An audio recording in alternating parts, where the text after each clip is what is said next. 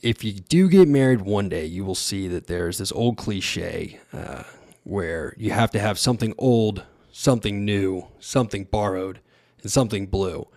Uh, because I'm not getting married, and all of my friends had their weddings last year, so my my dance card's pretty empty this year. Uh, I thought, why not bring that tradition to the first day of Florida State camp? Let's talk about some vets. Let's talk about some rookies. Let's talk about some transfers, and let's talk about some guys that are taking their blue pennies off and coming off the injured list. Let's do it. You are Locked On Seminoles, your daily podcast on the Florida State Seminoles, part of the Locked On Podcast Network. Your team every day.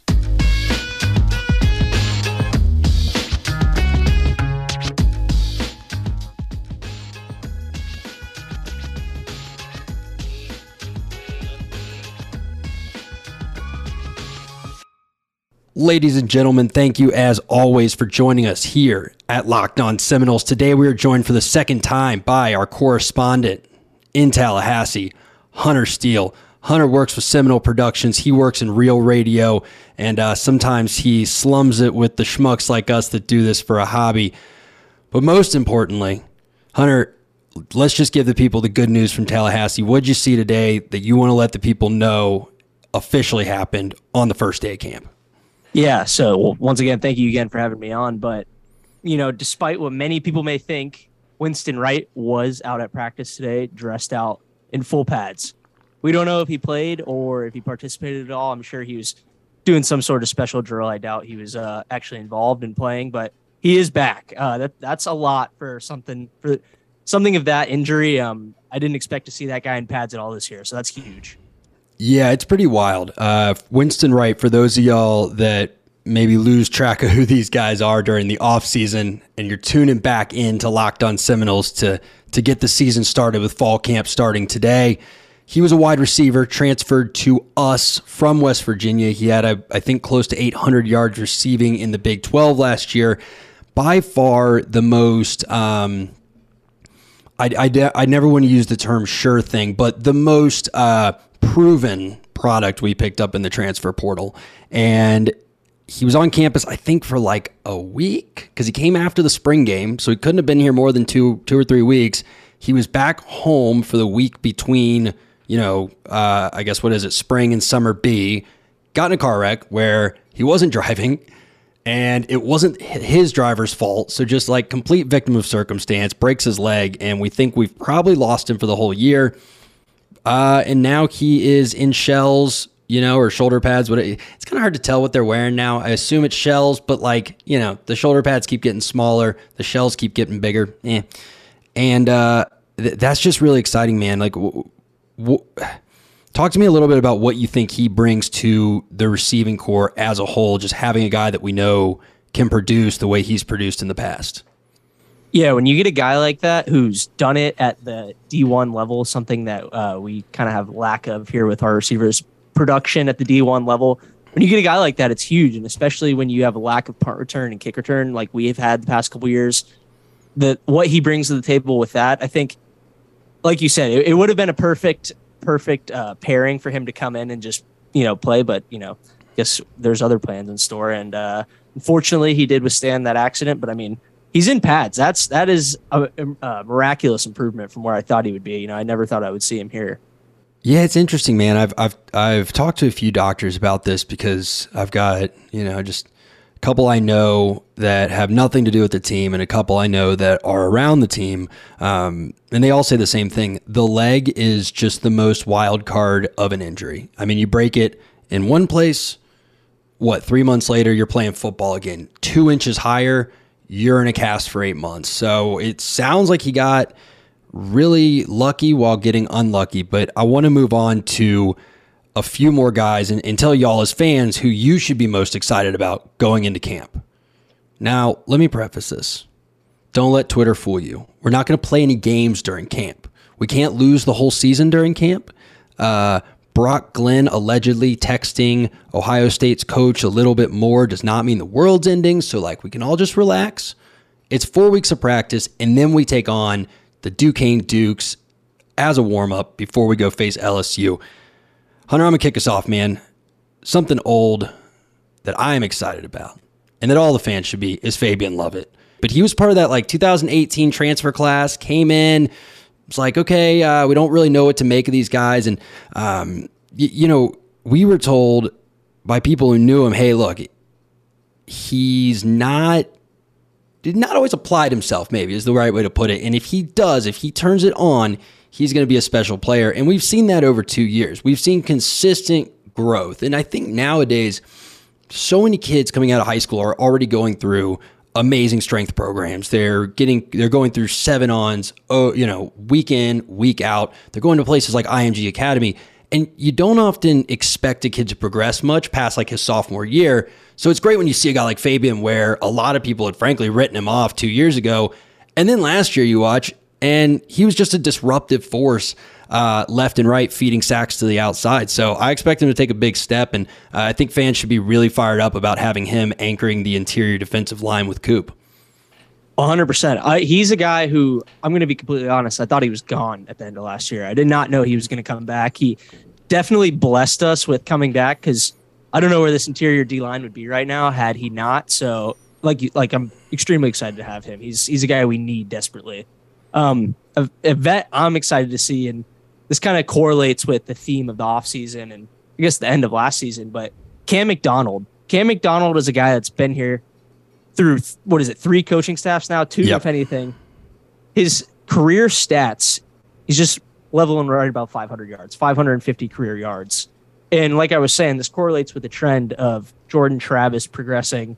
I think with Jordan Travis is going to have his best career as, or his best season as a Seminole. I think that correlates with Cam McDonald also having his best season as Seminole, surpassing 300 yards at least. I, and that's not even asking that much. Um, Cam McDonald's a guy I'm excited about, a guy who's a leader in the locker room. And, you know, I, I think Norvell will finally get to uh, utilize his tight ends this year the way he would like to. And I think Cam McDonald will reap the benefits of that. Yeah, and we talked about this earlier in the week, Drake and I did, where it feels like Cam McDonald doesn't necessarily get the love he deserves, which, how did I put it? It's not his fault the coaching staff has failed in recruiting certain types of tight ends. Like, he is a true pass catching tight end. He's six foot four. He's sitting around, I think, 255 is what they have him listed at right now. He's not going to put his hand in the dirt like Jordan Wilson and blow guys off the ball. But it's not his fault. Like, that's the coaching staff's job to go get someone that can do that and let him do what he does best. I really have no complaints about his game. Um, the only thing I think I want to see more of from him is if you watch the Louisville game two years ago, uh, first play before Jordan did his little ball dribble magic into the end zone, um, Jordan's about to take a sack. There's Cam McDonald, dumps it off to him. Two plays later, same drive, same little thing. He he got really good at finding open spots. And last year, I feel like he he didn't quite have that. Maybe they weren't synced up. Maybe the instinct wasn't quite there. But like Jordan Travis needs a Nick O'Leary style tight end that can just find an open place and be the safety valve. Because um, you know I, I think our O line is going to improve, and we'll talk about that next. But yeah, he's he's going to need some safety valves. So. Uh, folks, if you're joining us that means you love sports. I love sports. Hunter loves sports, and now in all 50 states, you can uh, you can wager on sports if if you are so inclined. Now, if you're going to do that, you want to make sure you go the play to the place with the most lines. See, gambling is not something you're going to win by going head up with a book. They're going to beat you every time. They have computers, they have artificial intelligence, machine learning stuff. They're better at it than you. But they have to make a line for every game you get to be selective about which games you play. So go to betonline.net. They've got info, they've got the most lines, and they will let you be as selective as you need to be to put together a winning ticket every week. betonline.net, where the game starts. Folks, as always, thank you for stopping by Locked on Seminoles. You know that I love doing this, and I only get to do it because you do what you do and keep on coming back every day. Make sure you subscribe to the YouTube Make sure you follow us on whatever platform you get your podcast from and rate, review, all of that good stuff. But we are going through the wedding, I don't know, what would you call it? The, the wedding inventory today. So we talked about something old. I want to talk about something new. And, you know, Hunter, I think people were so disappointed this past signing day. Still are. I get it. Whatever. But guys, we got to get over this thing that we forgot that we did land an amazing blue chip defensive back in Sam McCall, a six foot one, 200 pound, college ready, seven on seven, freak athlete as well, who, if Travis Hunter wasn't in the class, may have been a top five athlete in the class. And he's on our team this year. And he's probably going to get to play his natural position of just like a true coverage corner because we've got guys like Sidney Williams out in the back out in the back end that can thump at strong safety and we've got guys like Duke Cooper who can cover out at free safety. So I am super pumped about Sam McCall. Obviously, we're going to have to see how he develops um, as camp goes on. But folks, if you've been on Twitter and you feel like, oh man, we can't recruit anymore, you're not entirely wrong. But Sam McCall is the exception to that. And you should be very, very fired up that Sam McCall is on this roster. What about you, Hunter? Who is a new guy that you're fired up to see in the Garnet and Gold this season? Yeah, so I'm just going to ignore, or I shouldn't say ignore, but I'm just going to go ahead and throw this out there. Az Thomas. I would say his name. I'm just going to, just going to. You just call him. You can just call him Iggy Thomas. Is yeah, yeah. Iggy, Az Iggy. Thomas. Is I'm not even going to try and say it, but anyway, like you said, you know, everyone was really disappointed with this last signing day whole debacle, and we got two really, really good defensive backs out of this class. You just mentioned McCall, and Thomas is the other one. He's 89th overall player in the nation. Comes from right down the road. I mean, I don't know what more you could want out of a guy than to come literally an hour away. Um, 6'2", 181 pounds. I, he's a guy that could legit be a first round pick out of FSU as a, as a defensive back. And that doesn't happen too often. You know, when guys come through like that, they're pretty special. So he's a guy that I'm definitely going to be watching. I don't know how much playing time he'll get because it seems like the cornerback room's a revolving door right now. Because without, I mean, without the exception of Duke Cooper, but um, I, he's a guy that I'll definitely be excited to watch. Yeah, dude, you can never have enough defensive backs, though. I mean, we've learned that. I, uh, I mean, you want to talk about getting hurt in recruiting? I have learned never to get your hopes too high about a returning Florida State defensive back in his redshirt sophomore season. Like, how many times have we been hurt by one of those um, where it's like, oh man, preseason All American and totally bust that year? Uh, the money year, look, it's a tough year when you're in that position because I think what happens to a lot of guys is you start getting the hype, you know, okay, I've got to get my name out there. I've got to make plays. And then people start avoiding you because it's college. It, you don't have the parity that you have in the NFL. There's always, unless you're like Alabama or Georgia, there's always going to be a weaker side of the field. So opposing coaches and opposing quarterbacks start game planning for that. So then what happens? They start pressing and they start trying to make plays. The mistakes creep in it's just it's a tale as old as time and i don't think we're going to see that this year with anyone but if we do it's good to know we've got sam mccall and iggy thomas that can both step up and take over if need be. Now something borrowed. Gosh it wasn't that long ago in college football when you transferred you had to sit out a year. Like i remember when we got everett golson and it was like this weird like oh you can just change schools? I know you yeah. could do that. It was kind of neat. Um, but now you know it's a it's a fact of life in college football, and we got probably the best transfer that we've gotten as far as proven commodities in the transfer portal era this year in Tatum Bethune. If you don't know who that is, he's a linebacker. And yes, folks, I am fired up about a Florida State linebacker. I got three reasons. Number one, 108 tackles last year at UCF.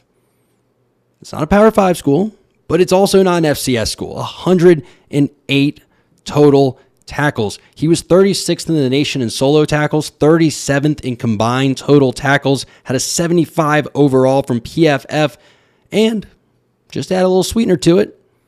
My man had seven tackles against the Gators in his bowl game. So I'm fired up for those two reasons. Plus, he's reuniting with Randy Shannon. Randy Shannon was promoted from an off field analyst to our co defensive coordinator slash linebackers coach. He's also the guy who recruited Tatum Bethune at UCF and coached him for a year. And if you look at the PFF grades, Hunter, Tatum Bethune's best year was the one year he played for Randy Shannon. So you got a kid that was a nation leader, well, not nation leader, but a top 50 guy at, his, at overall in tackles last year. By the way, our best linebacker last year had 69 tackles.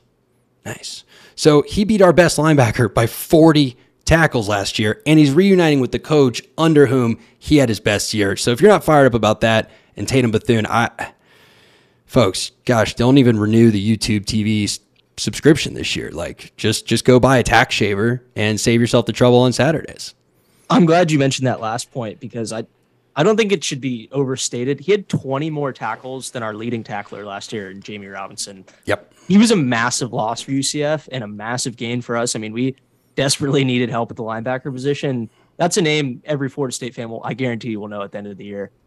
Let me ask you this: Do you do you think if if if nothing goes horribly wrong with Fuller to the point where it's like, oh, thank God we have a co DC, do you think Tatum Bethune alone was worth having to put Randy Shannon on full time staff, or how, how do you feel about this about the Randy Shannon promotion?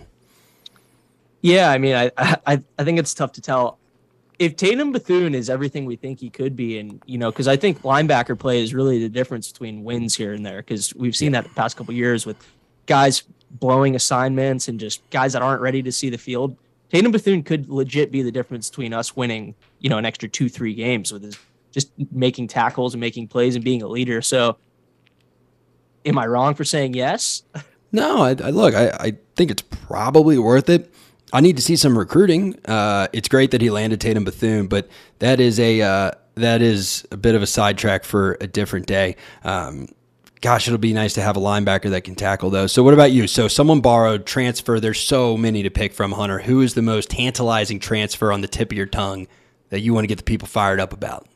Yeah, so you said it's nice to have a linebacker that can finally tackle. It's nice to have a receiver that's over six foot five, and in this case, six foot seven. Johnny Wilson is a name everyone will know at the end of the year, just like Tatum Bethune. Geez, it's been a while since we've had a big body. I mean, we mentioned it last time I was on how we were last season throwing fades to Keyshawn Helton. That will no longer happen. I can guarantee. Oh, can't guarantee that. I'm not calling the plays, but we may see a fade ball to a guy that is six seven this season in Doak Campbell. So I'm very excited about that. First big body receiver we've really had since, I mean, Auden Tate. And, you know, having a guy that can go up and get the ball in the red zone, Think will really be big for Jordan Travis. We haven't, like I said, we haven't had anybody like that for the past couple years. So having a legit red zone threat like that, that can go up and grab a ball, it's, I think it'll be paid dividends for old J Trav. Yeah, and people forget when there's knocks against Jordan's throwing, it's not the deep ball, right? People knock his throwing over the middle, his intermediate stuff, although there's some data that disproves that his close range stuff over the middle isn't great. His deep ball's solid if someone can get separation, right? Like last year we saw multiple times where you had him throwing deep balls to guys that just weren't getting away from the defender. And you look at plays like Miami. I uh, I I had the privilege of having COVID this past weekend, so when I ran out of stuff to watch, I watched our entire season via condensed games. Um, and it's like Ja'Khi Douglas gets separation on that last route, and you're like, oh yeah, that's how a go route's supposed to be ran. Like you're supposed to get four or five yards away from the defender. Everything doesn't have to be a contested catch because the guy can't get open. So it's exciting to have a guy that's actually got some size on the outside and can do some blocking too. Number one rated uh, run blocking wide receiver last year per Pro Football Focus. But I want to talk about something blue. And I don't mean blue like our spirits are after a loss, which hopefully won't happen very often this year. I'm talking about the blue jerseys, the injuries, guys coming off injury. And my guy, I got him written down, but I don't even have to look at it. It's Dennis Briggs. Folks, let me take you on a little journey of Dennis Briggs. Dennis Briggs was a commit back in 2018, so under the Willie Taggart staff. And he was a four star commit, but he was a bit of a project. I think he was about 245 pounds, 6'4, so more of a, uh, gosh, nowadays, more of a linebacker build than a defensive end. Uh, came in, redshirted, put some size on, and in 2020 had a bit of a breakout year.